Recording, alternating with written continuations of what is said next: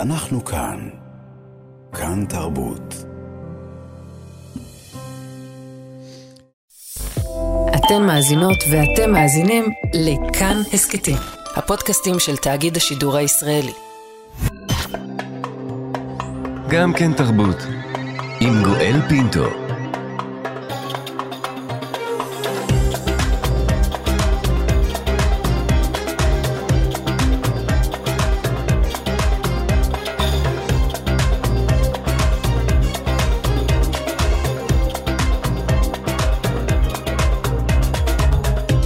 שלום שלום אה, לכולכם, אנחנו כאן, גם כן תרבות, מגזין התרבות של ישראל בשבוע ה-18 למלחמת 7 באוקטובר. מנסים להשיג נחמה, להתאחד, להרגיש יחד בימים הקשים שעוברים על כולנו.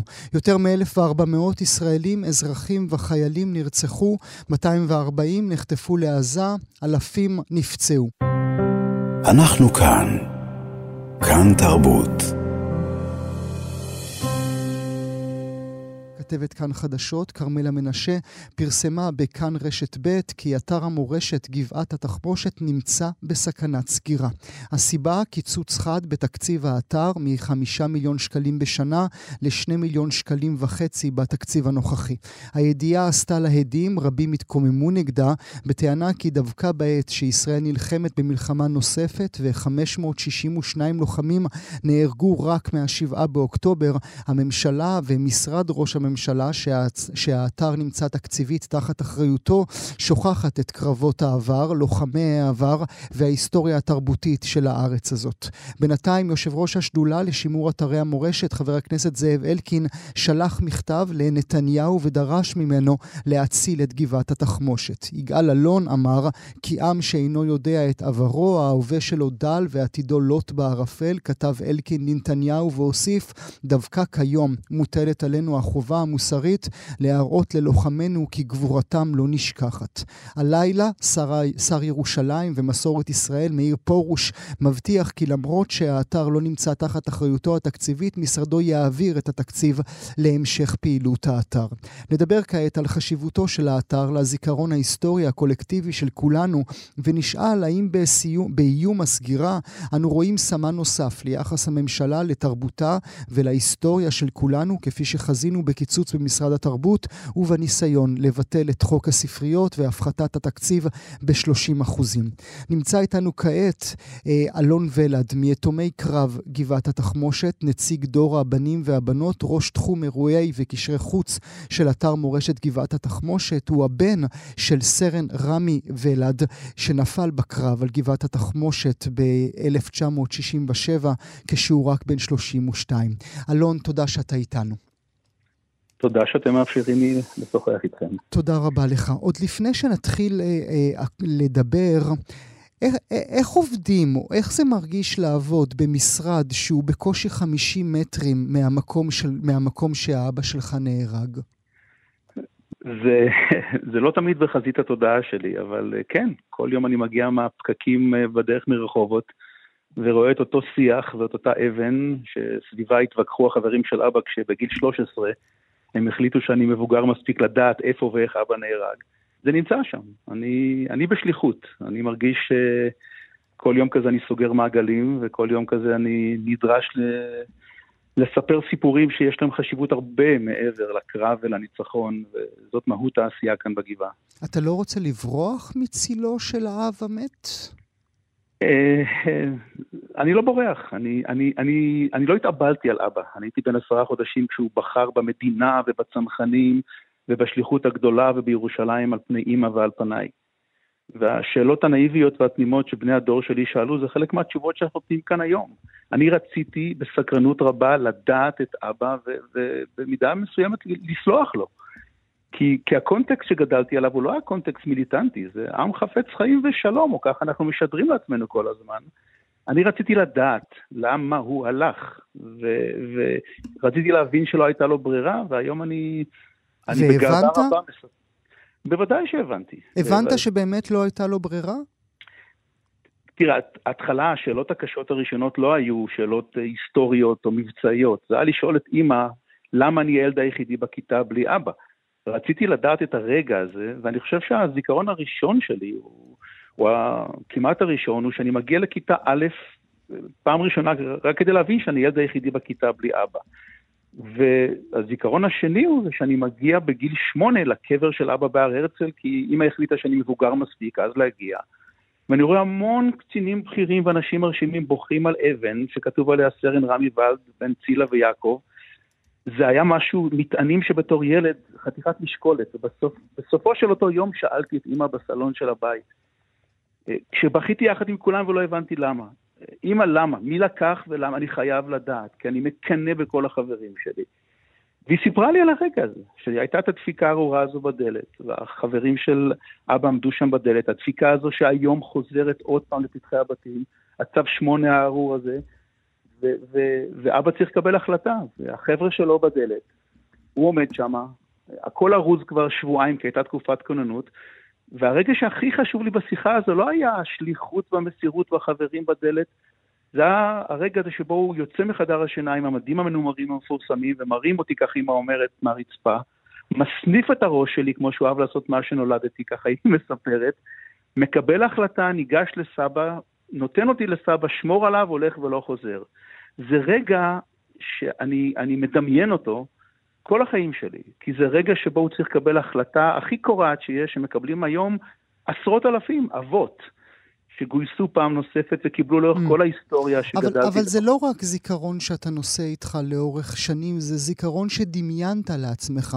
אולי קרה, אולי לא קרה, אולי קרה בצורה אחרת. זאת אומרת שהמקום של האבא שלך בתוך הבית שלכם, גם בהליך אקטיבי של אימא שלך, הוא היה ליצור אותו מחדש.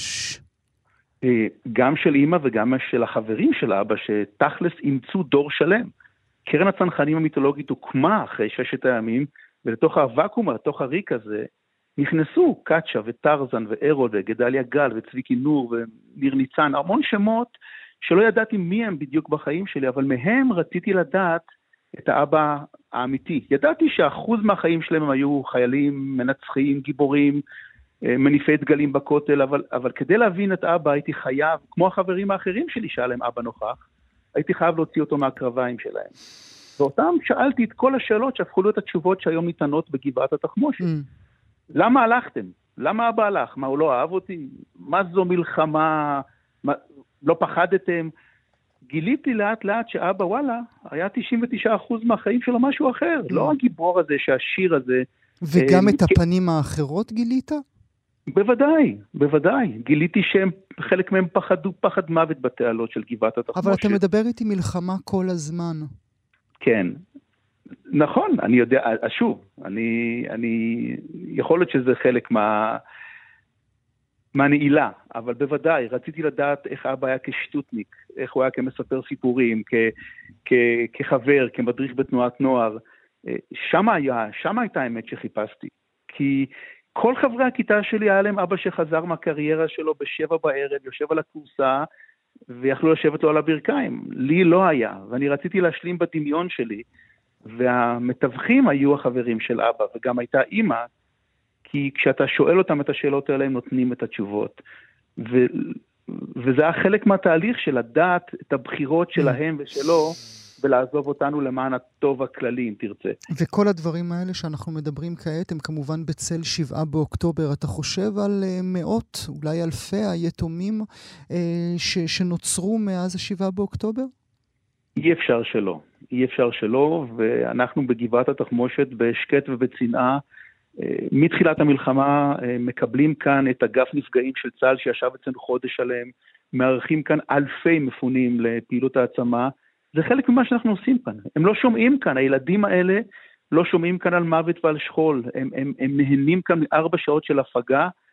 זה חלק מהרב גוניות של מה שקורה כאן, כי אני הייתי הילד הזה בתעלות, שהפך להיות הנער בתעלות, שהפך להיות החייל בתעלות. אני כל כך מבין אותם, אני גם אח מאמץ הייתי בתהליך ההתבגרות שלי לילדים של משפחת השכול. זה לא עוטף אותי כל הזמן, אבל הניסיון שאני צברתי, ורבים כמותי, הוא משהו שאנחנו חייבים לתת חזרה. רבים... בגלל זה כשקראו לי החברים של אבא לגבעה לפני 17 שנה, לא יכולתי להגיד להם לא. הפכת לאבא בעצמך?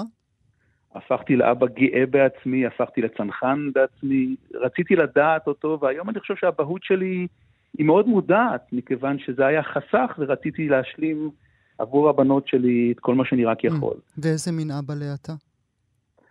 זה שמגיע לל"ג בעומר, זה שמגיע אה, לעשות פויקאים, זה שיודע גם לשחרר, אבל, אבל אבא מודע, זאת שליחות, זאת שליחות אדירה. ההורות. אז בואו נדבר רגע אודות, ה, אודות החשיפה הזו של אה, חברתנו כרמלה מנשה. איך אתה מסביר שב-2024, עם כל מה שאמרת, ואני בטוח שכל המילים שאמרת נפלו מאוד מאוד מאוד בצורה ברורה לכל אחד ואחד מהמאזינות והמאזינים שלנו. כולנו מבינים על מה אתה מדבר. איך ברגע הזה ממש מחליטים לקצץ עד כדי סגירה אה, אתר מורשת כזה? תסביר לי את ההיגיון. אתה שואל שאלה שאני שואל את עצמי כבר כמה ימים, זה נפל עלינו כמעט כרעם ביום בהיר, כי אנחנו, אין לנו אבא, אין לנו שר ממונה, היה לנו שבע שנים, היה לנו שר ממונה, שר משרד מורשת, אה, אה, ירושלים ומורשת, שהיה משרד שידע גם לתת לנו, אבל גם לשחרר אותנו לעשות את העבודה שאנחנו יודעים לעשות כל כך טוב. ובאבחת אה, מה שנקרא קואליציה אחת, התפרק משרד ירושלים ומורשת לשני חלקים. אנחנו לא שייכים לאף אחד מהם, הופקדנו למשמורת במקום המקורי שממנו צמחנו. פרויקט מורשת התחיל במשרד רוה"מ לפני הרבה מאוד שנים, ומשם צמחנו להיות תאגיד. ו- ומתוך הבלגן והרעש הגדול הזה, שאנחנו לא ידענו שקורה, ללא שר ממונה, ללא שומר סף, אה, עם כל, ה- עם כל העומס הגדול שיש על משרד רוה"מ, התברר שאנחנו בעצם, אה, אי אפשר להגיד במילים אחרות, הופקרנו. Mm. קיבלנו תקציב שהוא לחלוטין לא רלוונטי, המקום הזה רזה בצורה לא רגילה. אבל אתה, אתה, אתה, אתה חושב שזה כוונת מכוון או שזה סתם טמבליות? אה, אני לא הייתי קורא לזה טמבליות, אבל זה בטח לא כוונת מכוון. זה, זה, אה, כשאנחנו עכשיו נאלצנו להודיע, המנכ"ל שלנו שלח מכתב שהודיע, חבר'ה, אני תאגיד, אסור לי להיות במינוס לרגע, אין לי תקציב, אני לא יכול לעבוד בחובות ובלי אופק תקציבי. העסק קיבל את הרעש הגדול, אבל אנחנו כרגע אין לנו תשובות. גם, גם השר פרוש, שנותן לנו... שהבטיח את זה הלילה, כן. הוא הבטיח לתת לנו לגמור את השנה. גבעת התחמושת כתאגיד מפואר לא יכולה לחזר על הפתחים, אסור לה. אני היום לא כועס, אני מתבייש בושה עמוקה שזה מה שקורה, כי הגבעה בוצרה לנצח לפני שבע שנים שחוקק חוק גבעת התחמושת. הרי החברים של אבא שנוררו במשך עשרות שנים, שנה אחר שנה, את היכולת להתקיים, עד שהמדינה, הממשלה החליטה, וואו, אתם עושים פה משהו מדהים. זה כבר לא קרב גבעת התחמושת, אני לא יודע אם אתה יודע, mm. אבל אנחנו בחוק הזה, אנחנו בעצם הפכנו את המוקד של כל המערכה על ירושלים וכל מלחמת כן, ששת הימים. כן. זה ו... נהיה גדול יותר ממה שהיה אה, אה, במקור. אתה, אתה, אומר, אתה אומר, אני מתבייש בושה עמוקה. אתה חושב על אבא שלך ברגעים האלה, או שאתה חושב על חללי שבעה באוקטובר? על מי אתה חושב? אני חושב על, על קאצ'ה, זכרו לברכה, שנתן לי את הצ'פחה של החיים שלי ואמר לי, אה, אלון, אנחנו לא נהיה פה לנצח, אני רוצה שתגיעו. ואז הבן של איתן נווה הגיע, והבן של חתולי הגיע, והבן של נחמיאס הגיע. אנחנו חייבים לדור הזה כל כך הרבה, והבטחנו להם שאנחנו נשמור על המורשת שלהם. אריק אחמון, שהייתי בלוויה שלו לפני כמעט חודש, ו- ו- ושובק מהצנחנים, אלה האנשים שהפקידו את המקום הזה בידיים שלנו, הילדים שלהם, ואמרו, חבר'ה, אתם מספרים את הסיפור הכי נכון, אנחנו לא אריות, אנחנו בני אדם, וככה צריך להנחיל את זה לדורות הבאים. אני מתבייש בפניהם.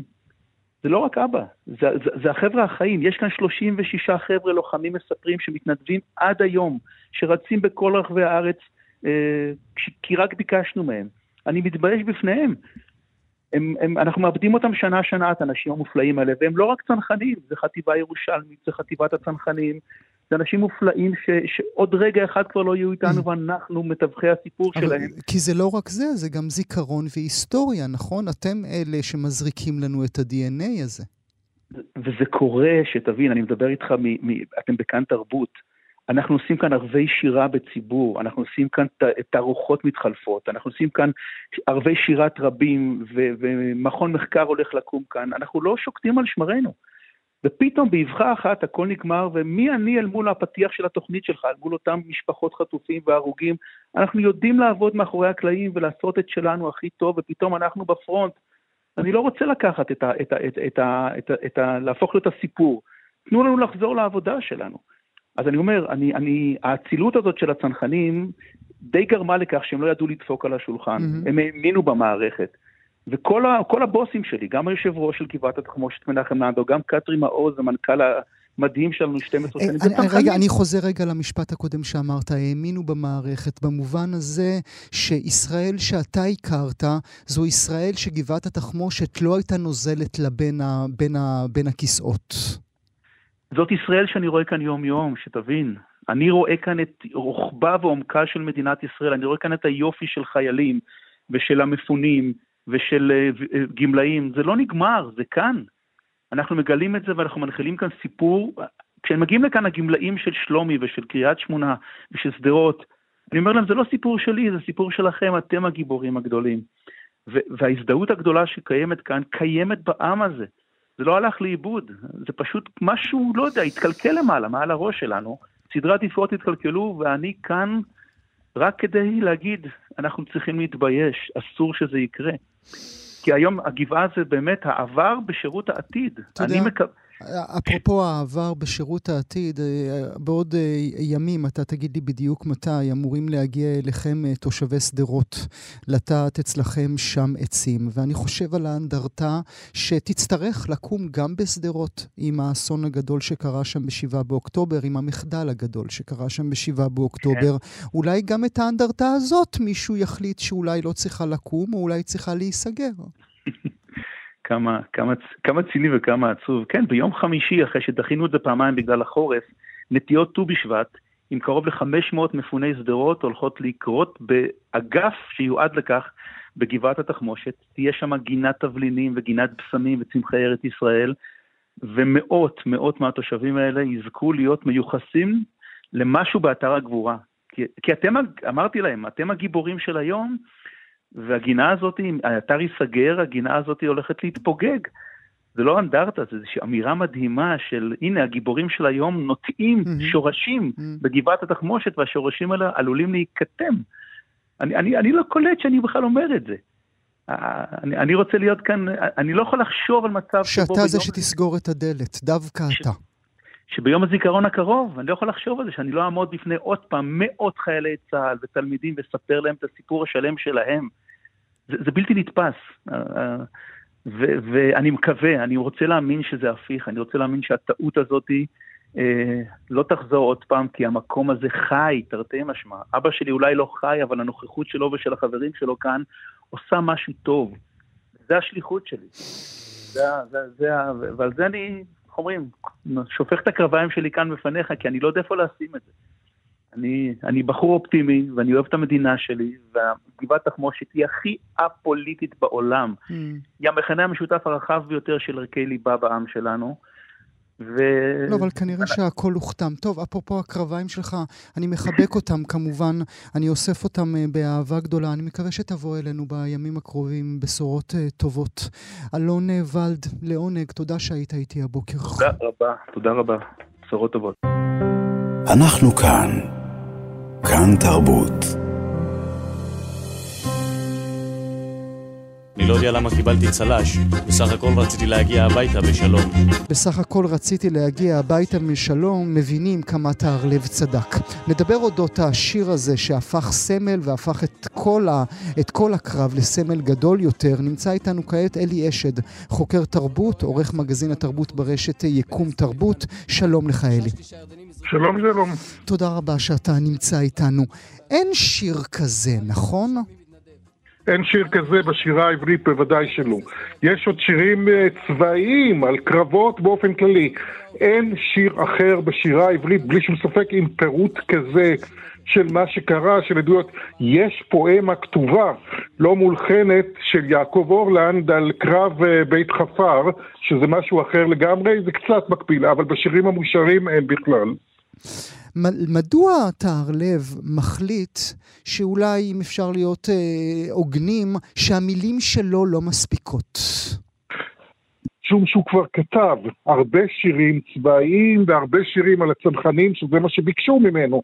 תכתוב עוד שיר על הצנחנים. הוא חשב, מה יש לי כבר להוסיף? אני כבר אמרתי כל מה שיש להגיד. ואז במקרה, או שלא במקרה, נפל לידיו גיליון של עיתון שקיים היום רק ברשת, במחנה, העיתון שהשבוע... הוא חזר לחיים, אלי, ב-7 באוקטובר, הוא חזר לחיים בדפוס, אז לחיילים. אז הוא עדיין קיים, נו, כן, אני שמח כן, לשמוע כן, את כן. זה. אבל באותו גיליון, גיליון מיוחד שהוקדש לזוכי הצל"שים, והוא נתקל דווקא לגבי גבעת התחמושת, משום מה החיילים שם ידעו לומר מילים שאותו ריגשו, בהשוואה אגב לקרבות אחרים. Mm-hmm. אני לא, זאת כנראה אחת הסיבות למה הוא בחר דווקא בקרב גבעת התחמושת, שזה לא כזה, כמו שאמרת, קרב חשוב, זה אפילו נחשב לקרב שהוא די כישלון, איך שהוא בוצע, בהשוואה לקרבות אחרים.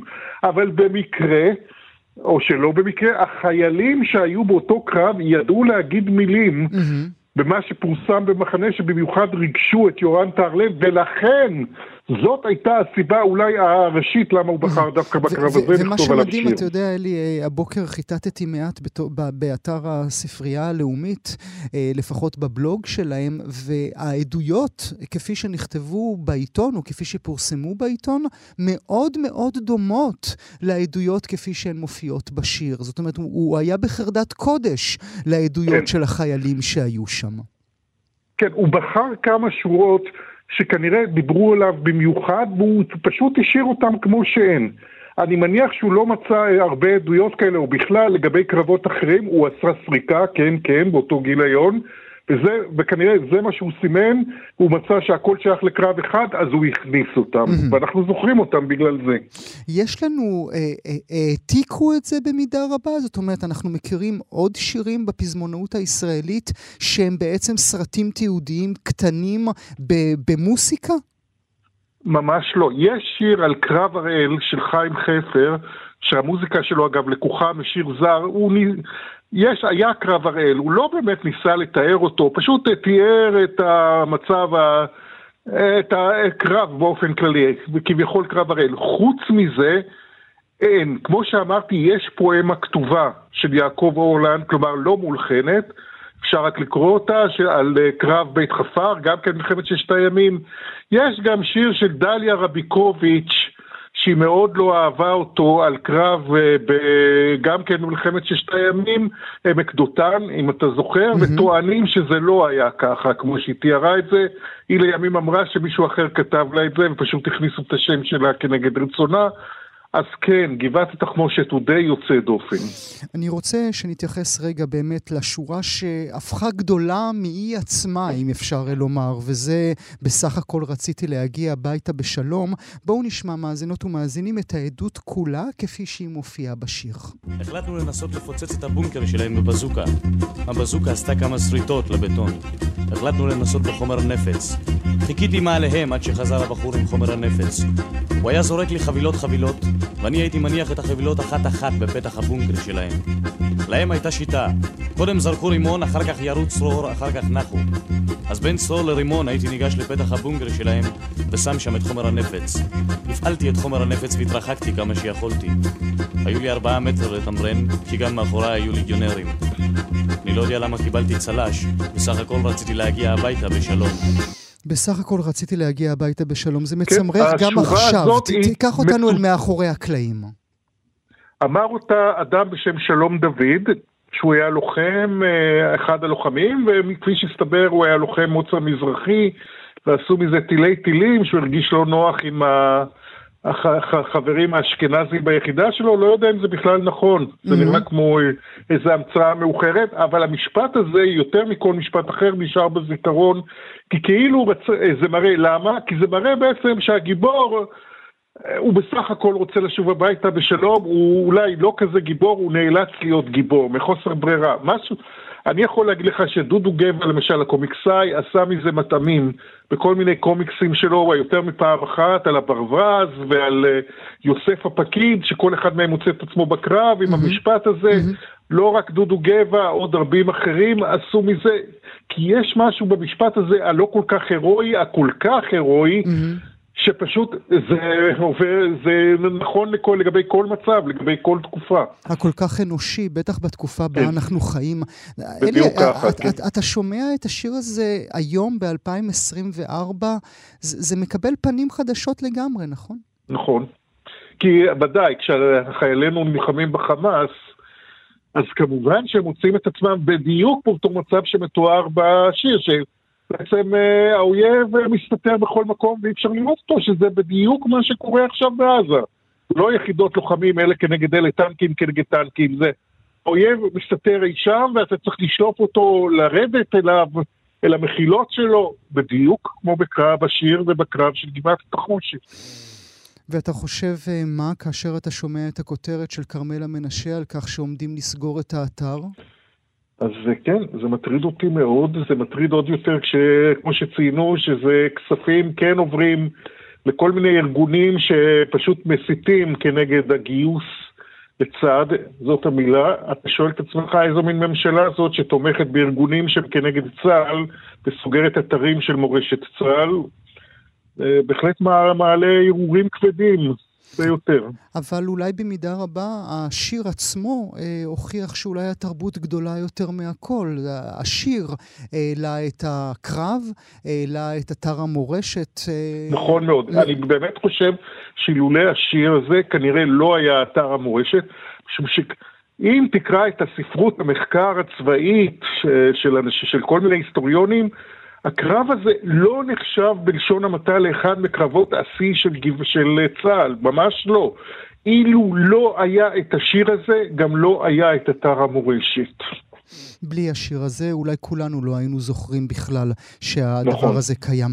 אני לומד ממך, ובזה נסיים, דבר שהפתיע אותי נורא, אני מודה, אלי, אתה מלמד אותי שגם מה אברך, שכתבה רחל שפירא, וגם את זה יאיר רוזנבלום הלחין, ושרו אה, חברי להקת חיל הים, גם מה אברך לו, במה יבורך, זה הילד, שאל המלאך, גם זה כתוב על, על אה, אה, הרוגי אה, גבעת התחמושת? כן, כן, זה כן, ודאי. האיש, הבחור שכתב עליו מה אברך, הוא אחד החיילים שנהרגו בגבעת התחמושת.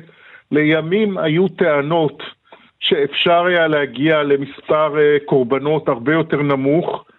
אה, אתה, אתה יודע, אחד מהסכסוכים האלה שיש על היסטוריה צבאית, שכמובן אנחנו נהיה לגבי האירועים של השביעי כן, באוקטובר, כן. כמובן מאליו, אה, אבל תשמע, אין שום ספק שאילולא השיר השני, גבעת התחמושת, של יורם טהרלב, אה, מה, גם מה אברך אולי לא היה זכור כל כך.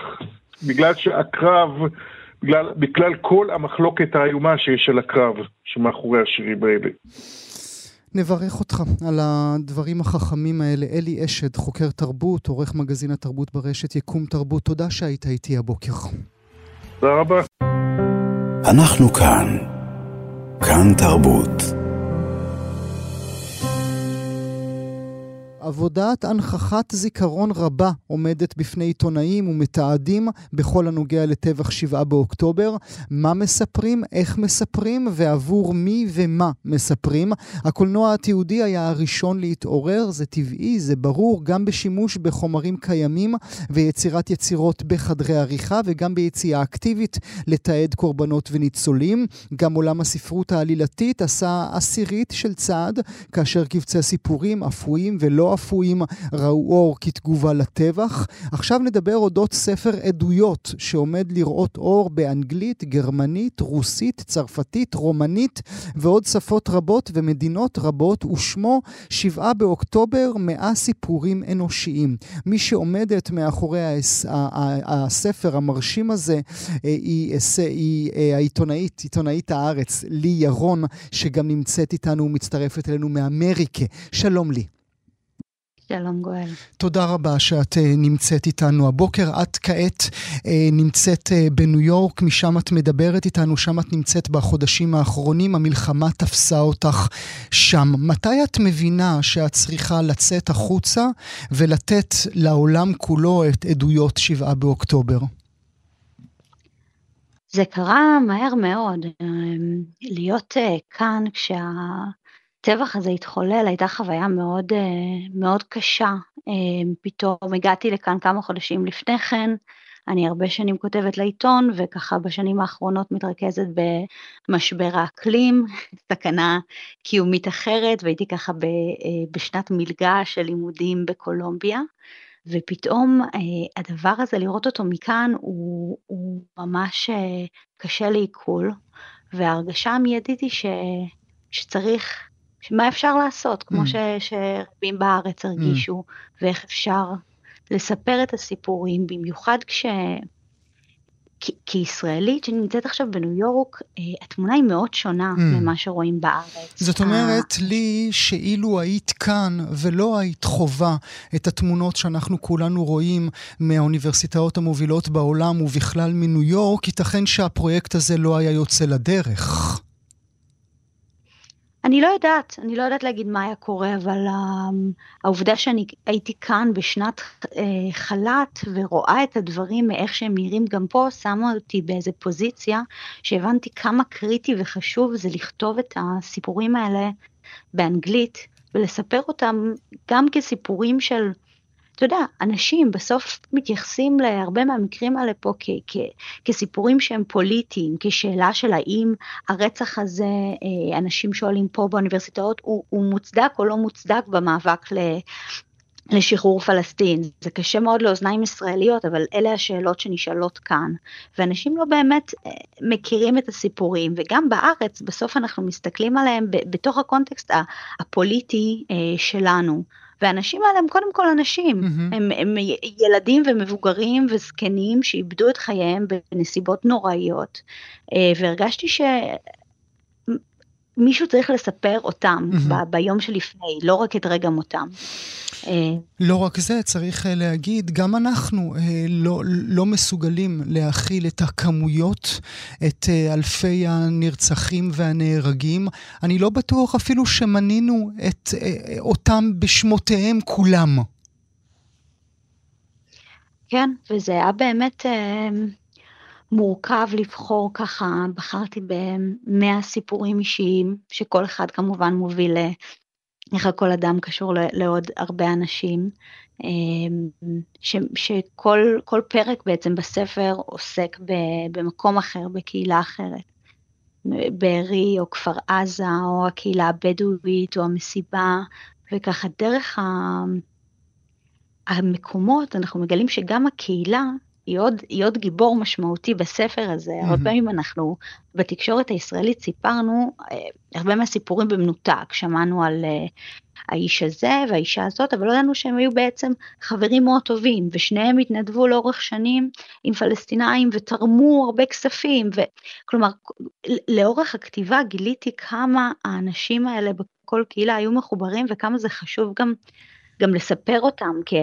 כ... ככאלה שקשורים, ומעבר לללמוד עליהם, אתה יודע, אנחנו לומדים גם משהו על החברה הישראלית ברגע לפני, על, על מי הייתה החברה הזאת ועל כמה היא אה, מגוונת אה, ומורכבת. אה, כשאתה יודע, פה אה, בעולם רואים אותנו הרבה פעמים רק בצבע אחד, אה, כשאתה נכנס לסיפורים ואתה שומע על הסיפור של הצעירה הבדואית בת ה-21, שהייתה בדרך לחדר לידה ללדת את בתה הבכורה ויורים בה בבטן והיא מאבדת את התינוקת שלה. את הסיפור של איתן בן ה-16 שברח יהודי יתום מבית יתומים באוקראינה, ש, שברח מהטילים של פוטין לארץ, למדינה היחידה שהוא יכול להיות בה בטוח, ואז מוצא את עצמו מאבד את הבית שלו במטיל של חמאס, אתה מבין כמה זה, זה מורכב וכמה קהילות נפגעו פה.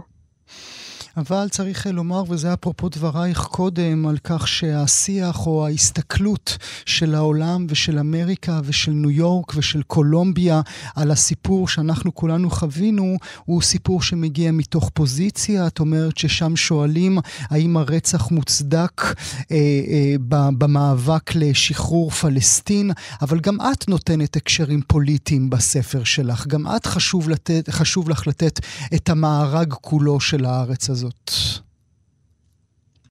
בהחלט, אבל קודם כל לתת את הכבוד ואת הסיפור של האנשים, וההקשר ההיסטורי או הפוליטי, הוא מגיע מתוך, מתוך הסיפורים שלהם, כי אם אני כותבת בפרק בשדרות, אני מספרת את סיפורם של אנשים שברחו, שהוריהם ברחו ממרוקו וברחו מבגדד, והגיעו לכאן כי לא היה להם מקום אחר, וניסו לבנות חיים פה.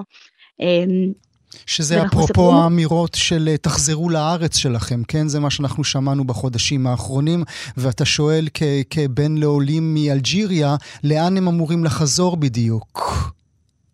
בהחלט, השיח, השיח שמתקיים כרגע, בטח בקולומביה, בטח בניו יורק, הוא שיח ש, ששכח את הרקע להקמת מדינת ישראל, שלא יכול להכיל מורכבות. השיח הוא שחור ולבן, והתמונה היא, היא מורכבת.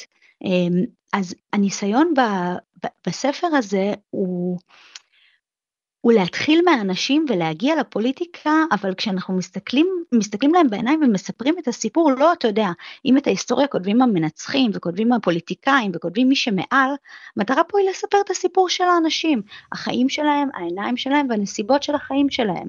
ויש בספר אה, פעילי שמאל ופעילי שלום ואנשים שמחו נגד נתניהו אה, לאורך חודשים ו... ויש בספר um, סיפורים של אנשים שגורשו מגוש קטיף um, ורואים את מה שקרה עכשיו כהשלכה של הבגידה שמדינת ישראל mm. uh, עשתה כלפיהם, ויש מקום לאלה ולאלה, כי זה, זה, זה חלק מהסיפור המורכב. כמה בכית במהלך הכתיבה? וואו, uh, כל יום. זה, זה היה... תהליך מאוד מאוד קשה ללוות את, ה, ללוות את המשפחות. איבדתי גם חבר באמצע, את גל איזנקוט, אה, שהיה חבר מאוד קרוב שלי, אז זה ככה נהיה גם מאוד, אה, מאוד אישי תוך כדי. אה, הכאב שלהם הוא, הוא בלתי נגמר ואין, ואין נחמה, וזה מרגיש שה, שהמעט שאנחנו יכולים לעשות, אתה יודע, זה לפחות לספר עליהם ולזכור אותם, וזה זה, זה, אני מרגישה שיש לי איזה מערכת יחסים כזאת עם כל אחד mm. מהאנשים שאף פעם לא הכרתי, אבל אני קוראת עליהם כל כך הרבה וכותבת עליהם כל כך הרבה ומנסה ככה לתאר אותם בצורה שאני מקווה שהם היו, אני לא יודעת, מרוצים ממנה או שלמים איתה, לספר את סיפורם ככה בתוך, אתה יודע, כל כך הרבה מקרים ולתת לכל אדם את, ה... את הסיפור שלו, זה, זה קשה ונשברתי המון, זה, אני חושבת שזה הפרויקט הכי... לא, אני חושבת, בטוח הכי קשה ש, שעשיתי בחיים. הזכרת את אה, מותו של אה, חבר שלך, אה, גל איזנקוט, הוא נהרג בעזה בשבעה בדצמבר, כמובן בנו של השר איזנקוט. עד כמה הרגעים האלה, בכלל, שבעה באוקטובר בכלל, שינה אותך, לי? עד כמה הפכת פתאום לציונית גדולה יותר, ליהודייה גדולה יותר? תמיד הייתי, הייתי הרבה שנים כתבת, אה, כתבת הרווחה, אז תמיד הייתי עם לב, לב רך מדי ו, והמון אה, סימפתיה וכאב ל, לאי צדק ו, וסיפורים של אנשים, אז במובן הזה, אה, ככה הספר הוא, הוא המשך של הניסיון לספר סיפורים של אנשים שעשיתי, שניסיתי לעשות כבר הרבה שנים. אם נהייתי, אם נהייתי יותר ציונית או יותר יהודייה, תשמע, יכול להיות, יכול להיות שב, ש, ש, שאתה בגולה אתה נהיה יהודי יותר במובן מסוים, כי ה, המשבר ש, שקרה פה לקהילה היהודית הוא מאוד מאוד גדול, כלומר אני ראיתי את עצמי כחלק מ... אתה יודע, תנועה, תנועת האקלים העולמית, התנועה הפמיניסטית העולמית, השמאל העולמי, אמ, ו... ב-7 באוקטובר גיליתי ש... שאין לי, שאין לי בית. אין לך משפחה. חשבת שיש לך חבר'ה, חשבת שהם חולקים איתך את אותן אמונות. כן, וגיליתי שלא. והרבה יהודים, אה, כלומר, אני, אני ישראלית שנמצאת פה זמן קצר, אני רואה מה שקורה בקהילה היהודית של מי שאתה יודע, אמריקאים יהודים שחיים פה כל חייהם, ויש שבר בינם לבין בין מי שאינם יהודים. האופן שבו אנחנו רואים ותופסים את האסון שקרה לנו, לבין איך שאחרים רואים אותו, הוא פשוט בלתי ניתן לגישור, זה כמו שתי מציאויות נפרדות, שאנשים שהסכימו על דברים אחרים וחשבו שהם חלק מאותה קהילה אינטלקטואלית, פוליטית, גילו שהם לא. וזה יהיה, יהיה מאוד, מאוד מעניין אה, לאן זה ילך מכאן, אה, וזה, וזה באמת, זה כואב, זה כואב וזה, וזה שובר את הלב לראות את החוסר אה, סימפתיה וחוסר הבנה אה, שיש למקרים האלה. אתה יודע, ראינו את, ה, רק כשהתחילו לצאת העדויות על מקרי האונס וכל המקרים של האלימות המינית הנוראית, שגם אותם אני מביאה בספר, רק אז התחלנו לראות איזושהי אה, סימפתיה או יותר כתבות על הקורבנות, מעלה שאלות של אה, אם רק כשאנחנו מוכיחים ש, שאונסים יהודיות, אנחנו יכולים לגלות עליהם אמפתיה, אבל כל עוד אה, רצחו אותם במיטתם, אז זה בסדר? אז אתם, אז אה, אתם לא רואים את המקרים האלה? כלומר, זה, זה קשה מאוד ל, להבין את זה. ואתה יודע, ואולי יש לי תקווה, ואולי אני תמימה, אבל היה לי מאוד מאוד חשוב אה, ככה להביא את זה באמת לכמה שיותר מדינות, ואני עובדת עליו לעוד ועוד. אז, אז ש... את אומרת באמת להביא את זה לכמה שיותר מדינות, באמת מדובר, מאזינות ומאזינים, בהישג חסר תקדים. אה, לא רק אנגלית, שזה מספיק, אלא גם שפות נוספות, מדינות נוספות, גרמניה, רוסיה, צרפת, רומניה ועוד הרבה. איך מגיעים למין הישג שכזה לי? הבנתי מה, מהרגע ש, שהתחלתי לכתוב שלשם אני מכוונת, שזאת החשיבות של הספר הזה מבחינתי.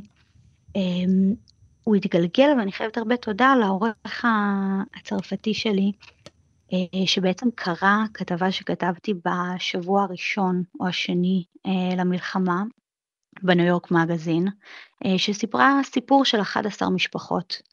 אמ, אתה יודע, עם הפרטים שידענו אז בהתחלה, והוא קרא את זה והוא אמר לי, תקשיבי, זה כל כך ריגש אותי וזה... האם תוכלי להרחיב את זה? האם תוכלי לספר יותר סיפורים ואולי נהפוך את זה לספר קצר? ומשם התחלנו להתגלגל, ומתוך הבנה של אם עושים את זה, אז עושים את זה אה, בצורה מלאה, ומספרים לפחות 100 סיפורים. אה, והתחלנו פשוט לפנות לכמה שיותר אה, מדינות וקהלים ש... שהדבר, כלומר, שהדבר, שהדבר הזה יכול לגעת בהם, אה, ולשמחתי בחלק מהמדינות, אתה יודע, לא יכולה לספר הכל, אבל בחלק מהמדינות זה היה יותר קל, בחלק מהמדינות זה היה אה, יותר קשה. Mm. היו מדינות שסירבו למין ספר שכזה? כן, בהחלט. אני לא אגיד מי, רק כי אנחנו עדיין ב... במגעים, ואולי בעוד כמה חודשים יהיה זמן יותר נכון להגיד מי ככה באיזה מדינות לא הצלחנו בכלל למצוא, אבל כן, היו מדינות שאמרו זה לא, זה לא סיפורים שאנחנו רוצים לשמוע כרגע. אמ, זה לא ספר שאפשר לספר אם אין בו גם את הצד השני, היו בהחלט מדינות כאלה, והיו מדינות שהיה בהן אה, אה, מכרזים וריבים מאוד גדולים של מספר הוצאות לאור שנלחמו מי, מי יפרסם את זה. אמ, אנחנו, כלומר זה פוליטי. Hmm. אפילו זה פוליטי. של... זה פוליטי, אפילו סיפורים של 100 קורבנות של אזרחים שנרצחו בבתים שלהם, זה פוליטי בעולם היום. אני רוצה להודות לך על השיחה הזאת ולברך אותך על ההישג הכל כך מרשים הזה. שבעה באוקטובר, מאה סיפורים אנושיים. העיתונאית לי אהרון, תודה רבה לך שהיית איתי הבוקר. תודה לך, גואל.